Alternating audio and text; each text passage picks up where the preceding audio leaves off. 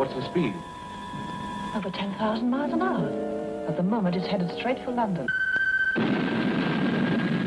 Bursting out of today's headlines, the spine-tingling tale of an invader from the distant reaches of the universe.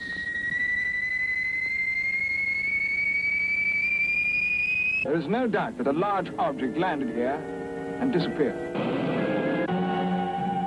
Incredible. The sphere's changing. It's growing unbearable. I can't stand it any longer. I'm going to get him out of there.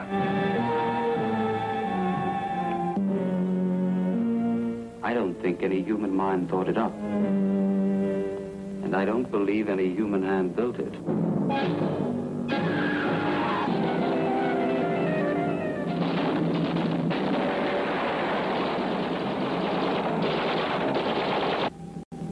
A fantastic creature armed with superhuman power, kidnapping beautiful girls to satisfy his primitive lust for violence and savagery.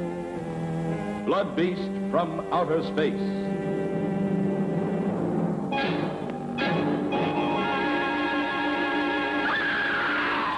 For the shock of your life, see Blood Beast from outer space. Who knows what eyes are watching Earth? Watching, watching. Hello, folks. Welcome to day seven of the 31 Days of Howling Beasts. I am your host, Gary Hill, for this one. And um, I'm doing a film tonight. It's, it's a British film. I, when I say tonight, it's probably night for you UK people, which is appropriate because this is a UK film. I'm recording this kind of late. I got, I got kind of sick yesterday, so got behind on everything. But I am doing, or I'm doing well now. but I am doing Blood Beast from Outer Space, aka the Nightcaller, aka Nightcall from Outer Space from 1965.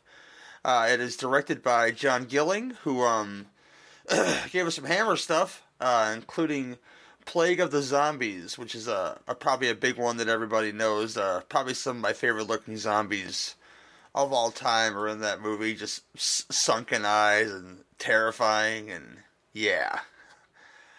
Uh, screenplay by Jim O'Connolly, who um, uh, did, some good directing stuff. He directed the Valley of, Guang- Valley of Gwangi. Uh, if you know what that is, that's, that's one of those big dinosaur films. Um, I, I happen to enjoy. And uh, ch- check that out. Check out Valley of Gwangi. It's a great film too. Uh, based on a novel by Frank Crisp. Uh, this feels like a, a, film that's based on a novel, and I'll tell you why. Um, it's basically about because I'm not going to read the IMDb thing because it just gives everything away that you'd want to know in like one sentence, and that's that's bullshit. So whoever wrote this uh, this synopsis, go fuck yourself. but um, it's about this orb that is uh, this object that falls from space and uh, doctors find it. It's a, like a silicon-based, like small thing. It's about the size of it looks like the size of a basketball, and um, they're baffled by it because um, at the space at the, the, the rate it was giving off uh, radio radioactive uh, things with the Geiger counters, and not now it's not doing anything. It responds to sound like uh, I think that Steven Spielberg saw when he made this, this when he made stuff like this when he made uh, or did research like this when he made Close Encounters with the idea of this uh, the alien being tracked by sound, and uh, it turns out this orb is not an orb at all. Uh, it, it, it is a, a being inside the orb that wakes up, uh, kills one of our scientists, and uh, escapes promptly to go abduct abduct, abduct women for its own its own means, and I the cat meows. I apologize, but I forgot to tell you stars in this film. Uh, we have the great John Saxon, and in one of those early early roles. I mean, he's he's like clean cut man. As Dr. Jack Costain, uh, Maurice Denham as as uh, Dr. Morley. You may know him from so all the voices in the original Animal Farm uh, animated film from 1954. So if you've seen that, shows up in Days of the ja- Day of the Jackal. He shows up in some, some good stuff here, and uh, check him out. Uh, more notably, Patricia Haines, who plays Do- Doctor Ann Barlow. It's not in there in the credits, but Fancy that, a smart female protagonist in, in a 1960s movie because she, she plays the role pretty well. She was the original Emma Peel on, on the Avengers, not not that Avengers people, but the the British one with Patrick Macnee and secret agents or whatnot. Uh, other notable character actors: Aubrey Morris uh, plays Thornburn, who's the sleazy uh, bookstore owner who's uh, harboring our alien, if you will, uh, basically being his connection. um, Aubrey Morris sh- shows up most. He's in a lot of things, but he shows up most notably as Mr. Deltoid in my in uh, Clockwork Orange.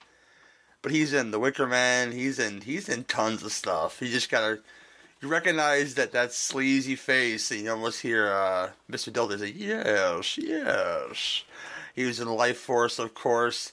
Uh, ch- check him out, man. Uh, Aubrey Morris has been a been a gem in, in many many things. Just to be that sleazy, you know, he almost has to look like he's guilty, and that's kind of what I love about that character actor. Um, but the meat and potatoes of it is the thing escapes.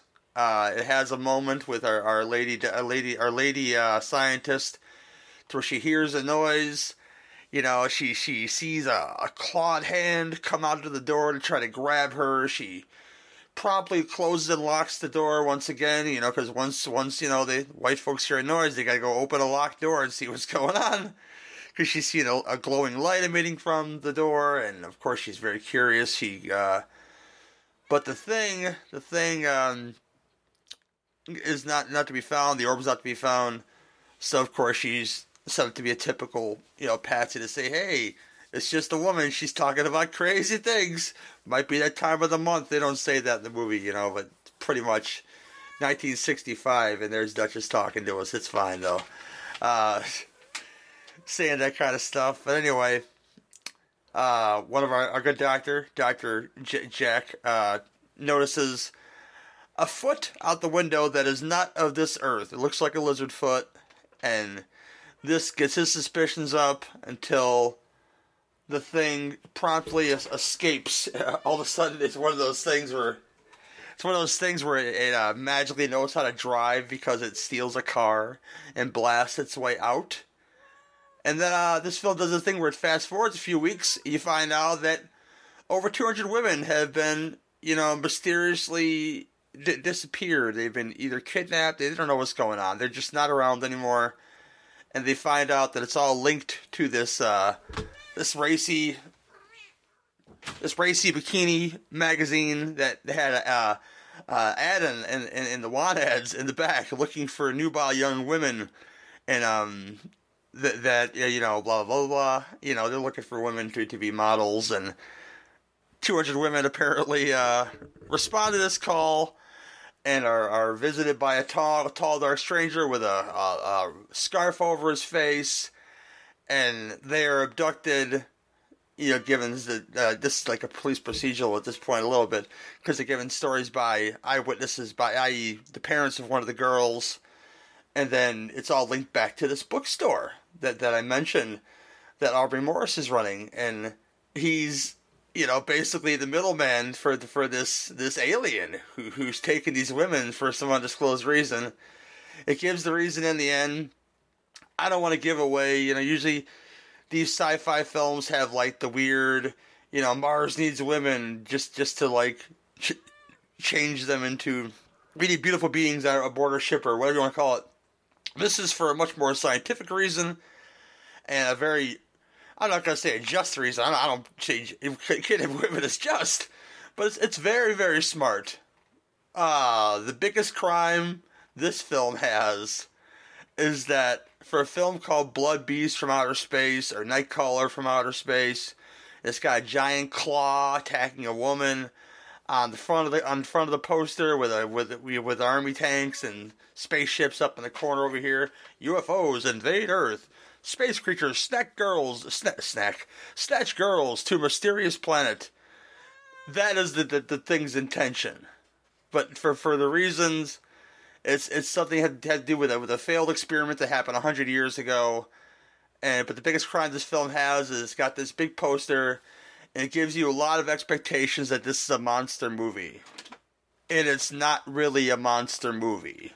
It's more about this one alien's mission to to to find you know what it failed to do or what its race of people failed to do all those years ago, which is basically made them imperfect. So it needs these women to experiment on and blah blah blah. Don't want to give a reason why, but there's a reveal at the end.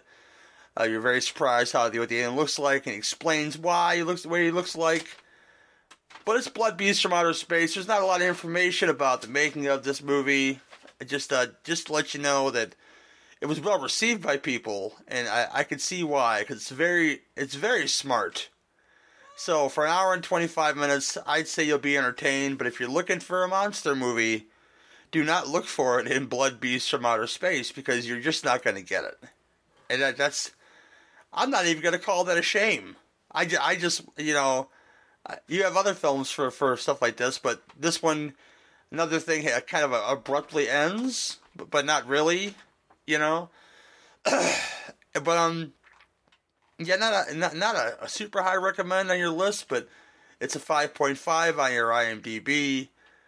Um, give it a watch for the cheesy theme music and the very solid plot of this film that from the poster, from the title, should be a, a, a hamburger with extra cheese because, but but it's not. It's it's a very surprising watch, and I think you guys will dig it. That's Blood Beast from Outer Space. I will uh, include the YouTube link and and the uh, to watch this uh, film. This this this very serviceable film on there. Uh, but yeah, we'll, we'll, check you guys all again. And day eight of the 31 Days of Howling Beasts, uh, which will include a review from our man R.J. McCready, who's doing the 1977 TV movie Winter Beast, starring Bo Svenson, uh, who you may know from many, many genre films, Yvette Mimieux from uh, The Time Machine, and some other goodies. And um, there's somebody else of note. Oh, Rance Howard's in that movie. It's it's it's a it's full of 1970s people that you may know. He gives us a fine review of that film, and uh, I think you guys are all gonna dig it. I know I did. I listened to all these, you know, before pretty much right when I get them. So for, first, first and foremost, thank you to my podcasting brothers and sisters for contributing to this, and you know, keeping me entertained. I hope they're doing that for you too. But like I said, Snow Beast, 1977 will be your next installment on day eight of the 31 Days of Howling Beast.